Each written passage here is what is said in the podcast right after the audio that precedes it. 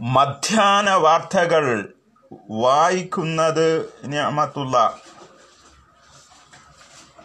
രാജ്യത്ത് Covid nineteen രോഗബാധിതർ ഏഴ് മുക്കാൽ ലക്ഷം കവിഞ്ഞു.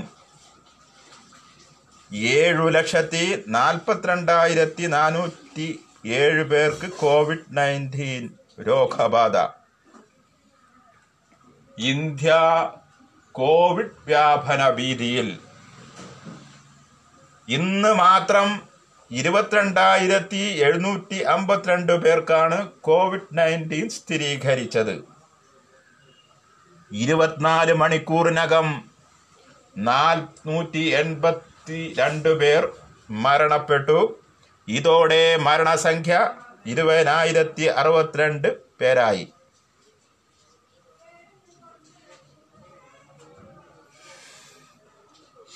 മൂക്കിൽ നിന്നും വായിൽ നിന്നും പുറത്തു വരാനിടയുള്ള സ്രവങ്ങൾ വഴി പകരുന്ന വൈറസ് മൂലമുണ്ടാകുന്ന വ്യാധിയാണ് കോവിഡ് നയന്റീൻ അഥവാ കൊറോണയെന്ന് പ്രമുഖ വൈറോളജിസ്റ്റും പകർച്ചവ്യാധി പഠന വിദഗ്ധനും വെല്ലൂർ ക്രിസ്ത്യൻ മെഡിക്കൽ കോളേജിലെ മുൻ പ്രൊഫസറുമായ doctor T Jacob John.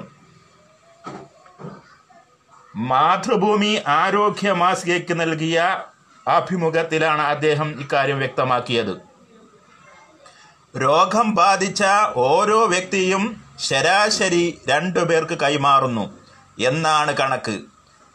രോഗം ബാധിച്ചവരിൽ പലരും തങ്ങൾ രോഗബാധിതരാണെന്ന് അറിയണമെന്നില്ല. നിശബ്ദ അണുബാധ അല്ലെങ്കിൽ ലക്ഷണങ്ങൾ ഇല്ലാത്ത അണുബാധയുള്ളവരാണവർ. എന്നാൽ അവരിലൂടെ അണുബാധ മറ്റുള്ളവരിലേക്ക് പടരുന്നു. വാക്സിൻ ഇല്ലാതെ പൊതുജനാരോഗ്യ നടപടികൾ കൊണ്ട് മാത്രം ഇത്തരമൊരു പകർച്ചവ്യാധി തടയാൻ കഴിയില്ല.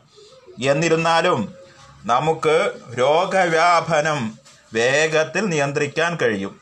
അതായത് നൂറു പേരിൽ നിന്ന് ഇരുന്നൂറ് പേരിലെത്തുന്നതിന് പകരം പകർച്ചയുടെ കണക്ക് നൂറായി പരിമിതപ്പെടുത്താം. അല്ലെങ്കിൽ അതിലും കുറവായി നിലനിർത്താം.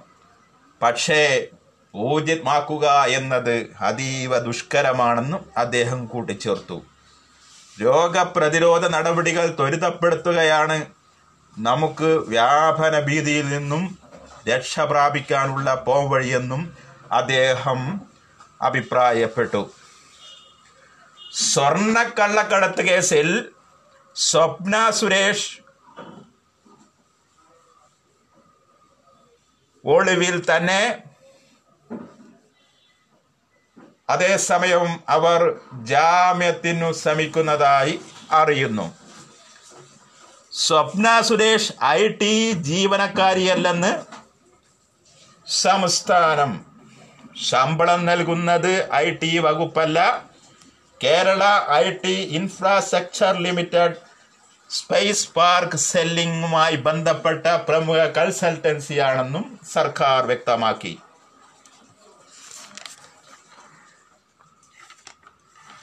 സ്വർണവിലയിൽ വൻ കുതിപ്പ് പവന് മുപ്പത്താറായിരത്തി മുന്നൂറ്റി ഇരുപത് രൂപയാണ് വില. ഇന്ന് മാത്രം പവന് ഇരുന്നൂറ് രൂപ കൂടിയതായി കണക്ക്.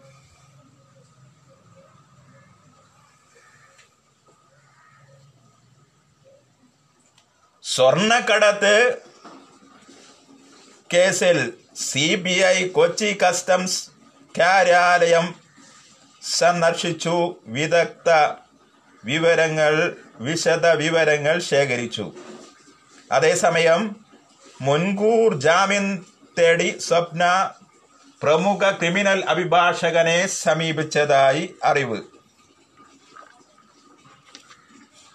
നെഹ്റു ഇന്ദിരാഗാന്ധി കുടുംബ ബന്ധമുള്ള ട്രസ്റ്റുകളെ കുറിച്ച് അന്വേഷിക്കാൻ കേന്ദ്ര ആഭ്യന്തര മന്ത്രാലയം വിദഗ്ധ സമിതി രൂപവൽക്കരിക്കുന്നു.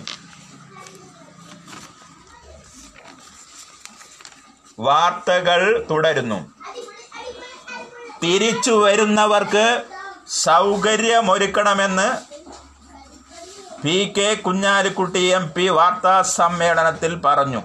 യു എ ഇ പോലുള്ള രാജ്യങ്ങളിൽ സ്ഥിതി മെച്ചപ്പെട്ട സാഹചര്യത്തിൽ സ്വജീവിതം കരുപിടിപ്പിക്കാൻ പോകുന്ന പ്രവാസികൾക്ക് ആവശ്യമായ സൗകര്യങ്ങൾ ഒരുക്കേണ്ടത് കേന്ദ്ര സർക്കാരിന്റെ ബാധ്യതയാണെന്നും അദ്ദേഹം പറഞ്ഞു.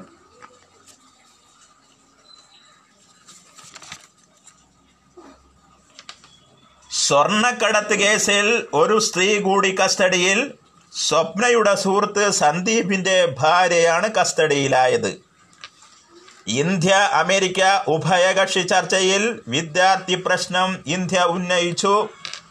ഓൺലൈൻ കോഴ്സ് പഠിതാക്കൾക്ക് യു എസ് വിസ അനുവദിക്കില്ലെന്ന നിലപാടിൽ ഇന്ത്യ കടുത്ത വിയോജിപ്പ് രേഖപ്പെടുത്തി. ഇന്ത്യ യു എസ് ഉഭയകക്ഷി ഓൺലൈൻ ചർച്ചയിലാണ് ഇക്കാര്യം സൂചിപ്പിച്ചത്. വിദേശകാര്യ സെക്രട്ടറി ഹർഷ് വർദ്ധൻ ഗംഗ്ലയും അമേരിക്കൻ രാഷ്ട്രീയകാര്യ സെക്രട്ടറി ഡേവിഡ് ഹലയുമാണ് ഓൺലൈൻ ചർച്ച നടത്തിയത്.